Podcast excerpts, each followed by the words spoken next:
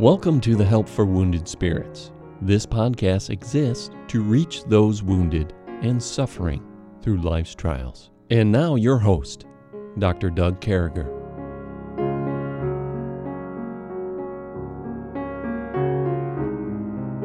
Great to be back with you folks on this 145th podcast. And Zophar reproves Job, is what we're going to call this. Zophar shows up on the scene. So his friends, his friends are all over the place here. And uh, good morning to you, Stephanie. How are you this morning? Doing great, Doug. It's good to be with you. Well, it's good to be on the podcast. And these podcasts have not come without trials themselves. And, and uh, we've been fighting telephone lines. And so we, so we moved back. So this may sound a little better to you, I hope. Uh, it, it may not, but we moved back to the Zoom type of thing. Stephanie's phone has a was hit or miss today. Uh, maybe it's the weather, uh, but we've come up with this concept that we believe that her phone company will help her set up her computer so she'll call off her computer from her phone uh, when she's uh, when she's in places where she needs to make phone calls. So that's what we're trying to do. We're working on it, and we're sorry about any gibberish that came out yesterday. And uh, but anyway, here we are. We're cruising along. We're in chapter 11, and it says, that answered Zophar the Naamathite and said, Should not the multitude of words be answered? And should a man full of talk be justified? Should thy lies make men hold their peace? And when thou mockest, shall no man maketh thee ashamed? For thou hast said, My doctrine is pure, and I am clean in thy eyes. But oh, that God would speak and open his lips against thee and that he would show thee the secrets of wisdom, and that thou art doubled to that which is. Know therefore that God exacteth of, the, of thee less than thine iniquity deserveth. Canst thou by searching find out God? Canst thou find out the Almighty unto perfection? It is as high as heaven. What canst thou do? Deeper than hell, and canst thou know? The measure thereof is longer than the earth and broader than the sea. And if he cut off and shut up or gather together, then who can hinder him? And there's a lot going on. Zophar shows up, and Zophar is a know it all. And we all got what we call know it alls in our life. And we all got people who want to give you exactly what's going on with you. I, I know people who play God. They play God on Facebook, they play God at church, they, they play God in families, but there's only one God. So Zophar shows up, Stephanie, and he, he turns out that he's accusing Job of babbling on. He's accusing Job of, uh, uh, of ridiculing others, of being worthless, of being stupid. And that's just the first 10, 11 verses. And uh, uh, so Zophar is just, he's, he's making all these accusations uh, about Job and about Job's plight. Now, what kind of friend is Zophar? He's a narcissistic knucklehead. Yeah. And uh, I think that's a pretty good term.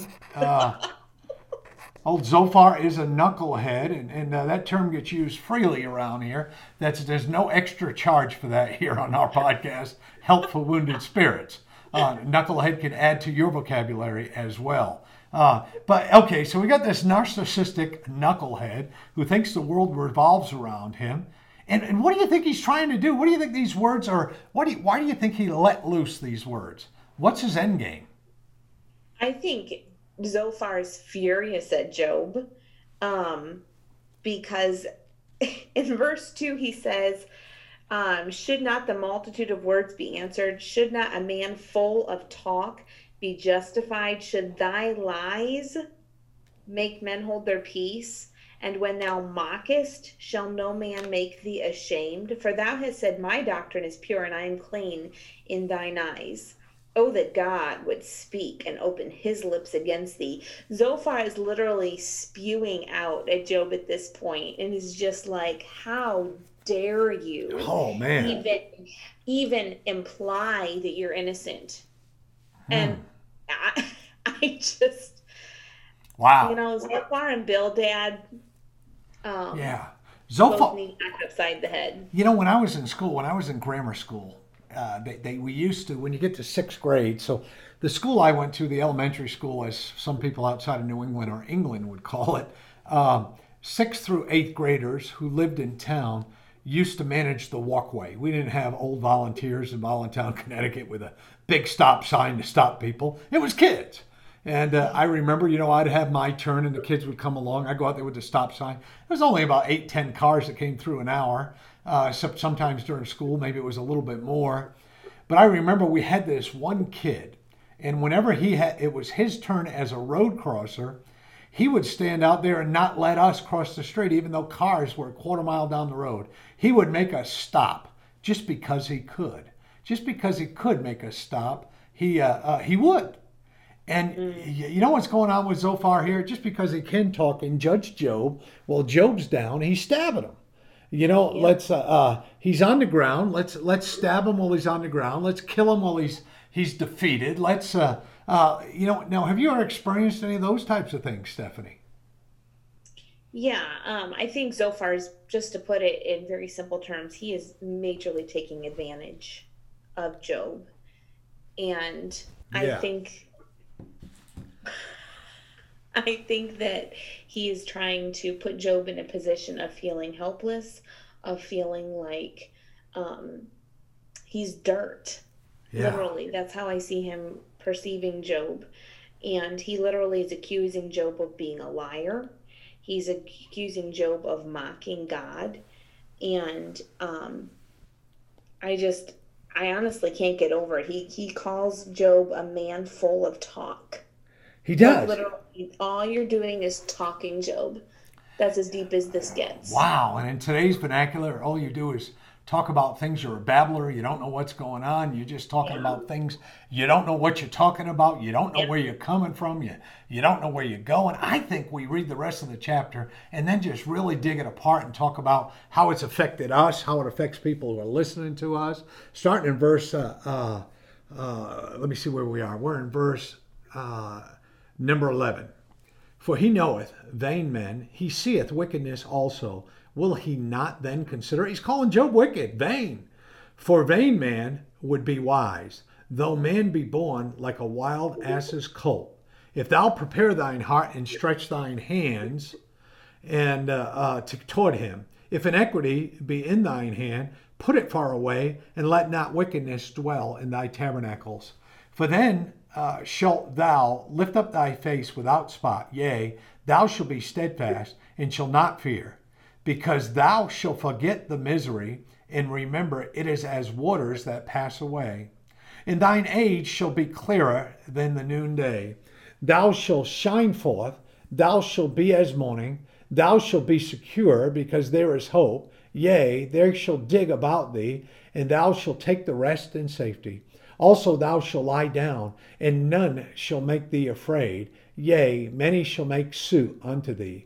But in the eyes of the wicked shall fail, and they shall not escape, and their hope shall be as the giving up of the ghost. And you know, you read that and, and you're thinking about this guy Zophar, and you know, uh, coming to my mind already Eliphaz, and then you got Bildad, and this guy Zophar, and Zophar seems to cut much deeper than the first two.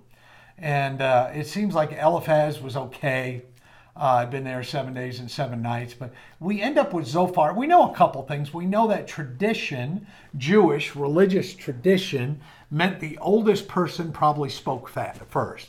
At least the oldest friend, the person closest to him, probably the oldest dude spoke up first. That was probably Eliphaz. So Eliphaz probably had more maturity and things of that nature. Then would come along the next oldest guy.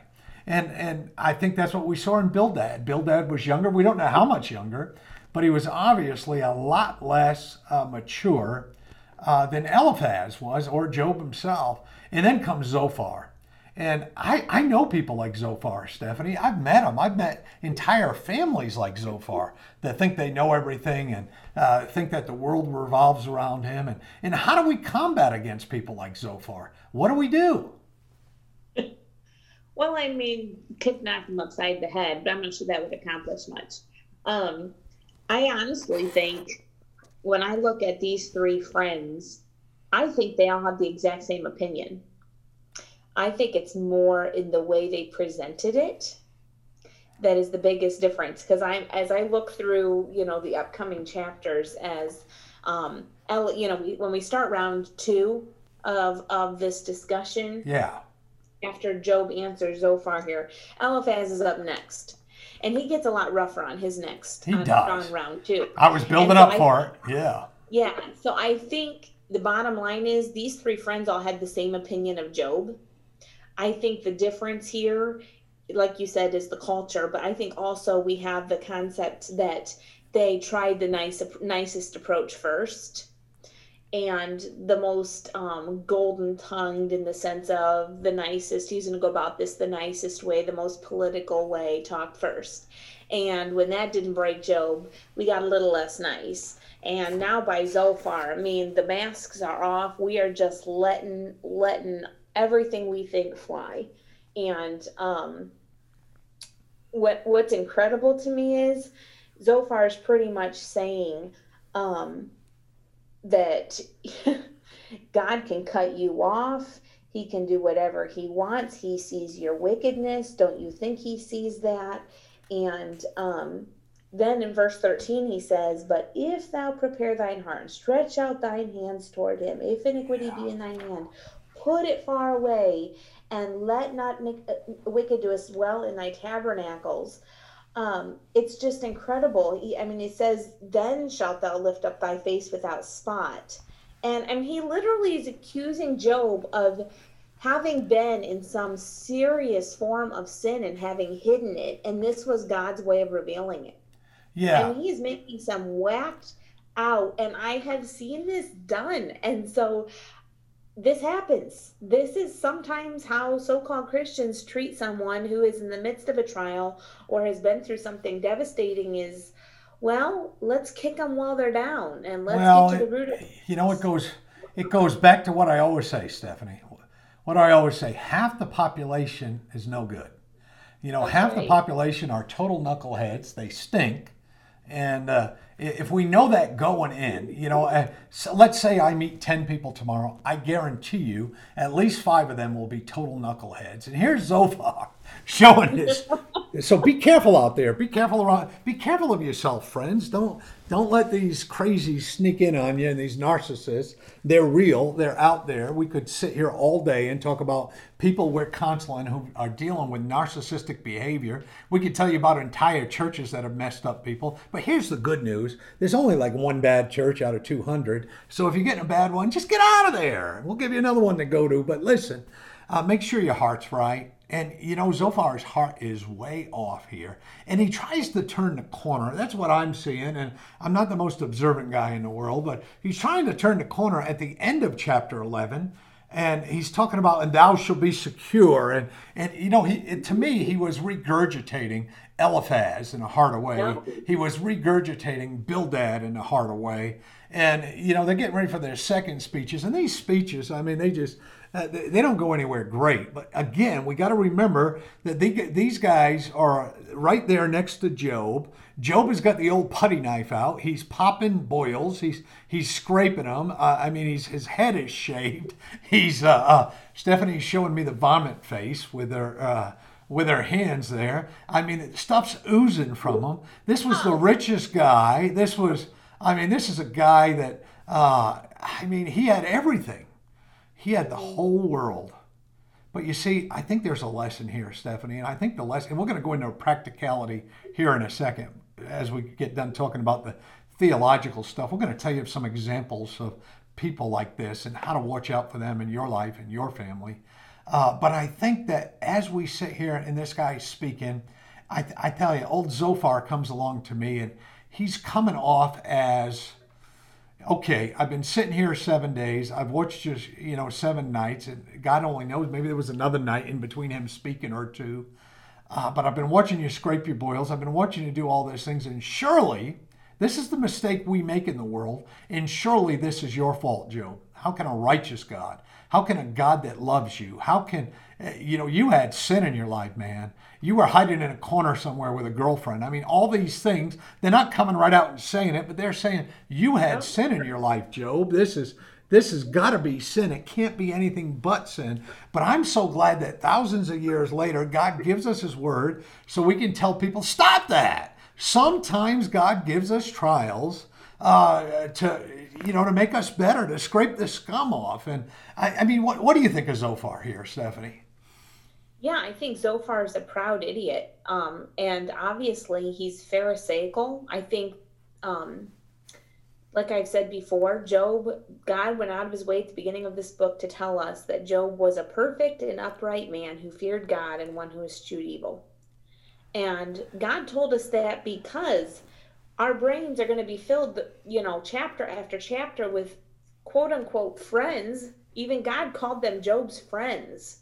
Um, coming to him and saying, You're a jerk, Job. That's why God let these things happen to you. And if you would just repent and get your heart right, all of your problems would go away.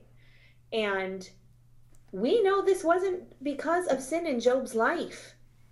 Yes, God was going to use it to purify him. Job's going to talk to us about that. That that he's going to trust God, even if he slays me. I'm going to trust him. That's coming up um, when Job responds here to Zophar that he's going to trust God no matter what.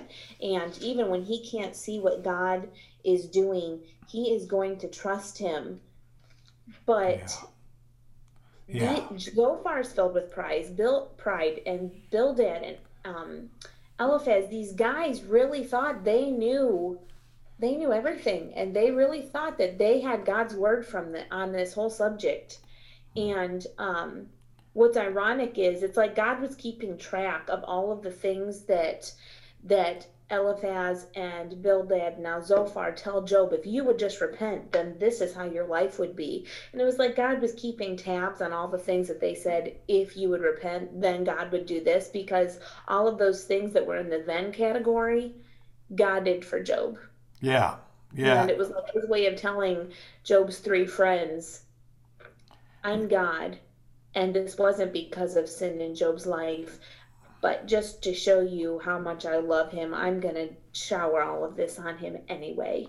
And um, I think it's almost like Zophar saying, if you don't do this, if you don't repent, if you don't do this, then you're never going to be secure. You're never going to dwell in safety.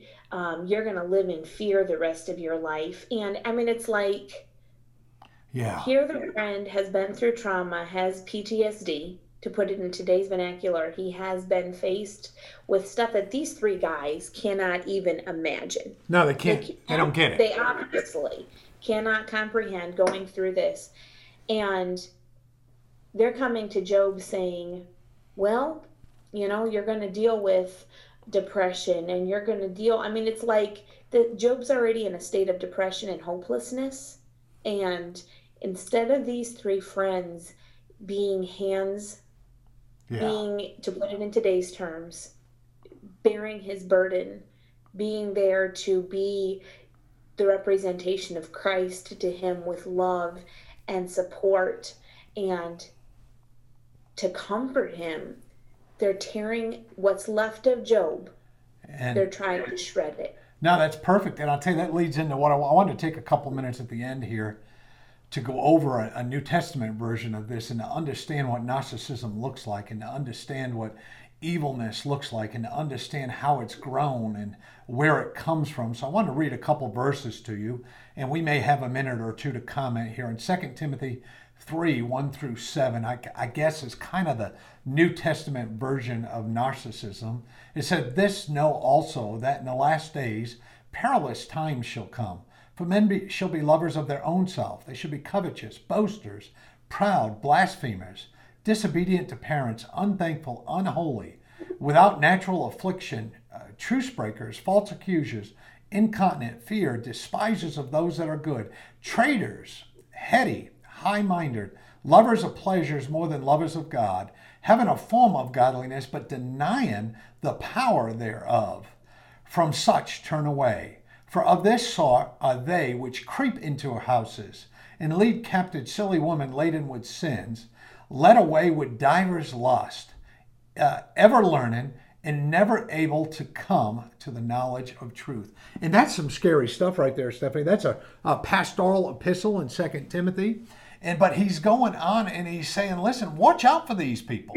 And here we are, we're reading about these kind of people thousands of years ago. It hasn't changed. Uh, it's it's still going on, and we see it here in this verse. It's talking about lovers of their own selves, covetousness, boasters, proud, And boy, you see that when people get up to talk and they tell you for 10 minutes about what they've done when you go to a church or, or these types of things. You know, folks in the ministry and as, as godly friends and associates, we're not running for office. We're serving the highest uh, office in the whole world. I, I'd rather be a doorman in, uh, in heaven or uh, in God's house to be the president of the United States, and that's real. But men are getting to a place, and I think, Stephanie, part of the reason I read this, and I, I want to give you a minute or two to talk about this, is, uh, is we're seeing it everywhere. So you've dealt with this, you've dealt with this firsthand. I want to give you like a minute and a half. I hate that, that it's so short. But what would you say to a lady, especially ladies fall in uh, a lot with these narcissistic men? What would you say to them? Well, I think for one thing, um, something that I'm constantly telling ladies that I work with, and uh, make no mistake, women can be narcissists as well. Um, this is not gender specific to just men. No. Um, I have dealt with narcissistic women, um, but the key is to getting through narcissism, to um, surviving it, to overcoming it, is realizing that you are a child of God and your identity is not who that person, Job's identity was not who Bildad, Eliphaz, and Zophar were trying to make him out to be. His identity was who he was in God. And that meant he was pure, he was upright, he eschewed evil. And don't let that person who is abusing you, um, don't let the narcissist in your life who is evil and wicked, don't let them define who you are you, if you know Jesus Christ as your Savior, you are a child of God. You're a daughter of the King. You're a son of the King. And put on that armor of God. Be strong and of a good courage. Be not afraid. Be neither be thou dismayed, for the Lord thy God is with thee whithersoever thou goest. And step by step, be wise as a serpent, harmless as a dove, and take the steps you need to take to free yourself from that narcissistic situation because God is not the author of confusion and he wants to see you live a life that is free and joyful and filled with his blessings.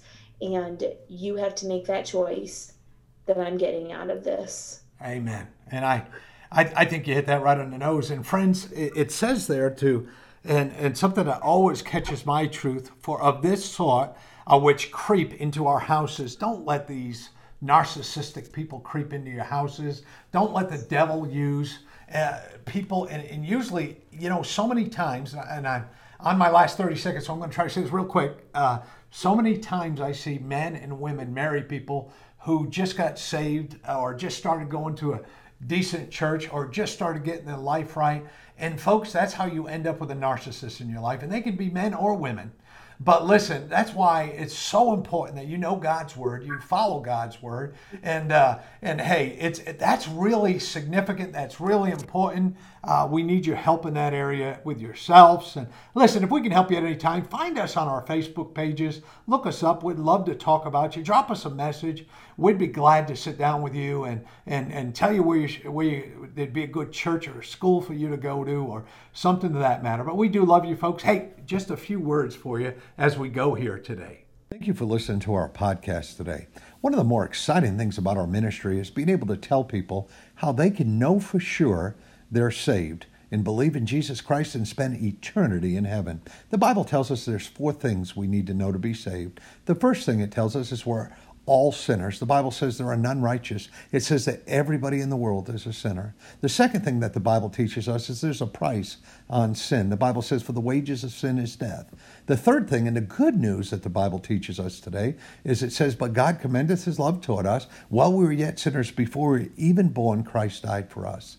So we can know we're a sinner. We can know there's a price on sin, but thank God that Christ died for us. Then the Bible says we must speak it in our mouth and believe it in our heart, that all we need to do is pray to God, believe it in our heart that Christ has died for our sins, and ask Him to save us in Jesus Christ's name. And you know what, folks? He will. If we can do anything to help you in that area, please send us a message. Thank you very much for your time. Thank you for listening today. We hope this podcast has been a blessing in your life. For helpful resources and to help continue this podcast, visit us at woundedspirits.com.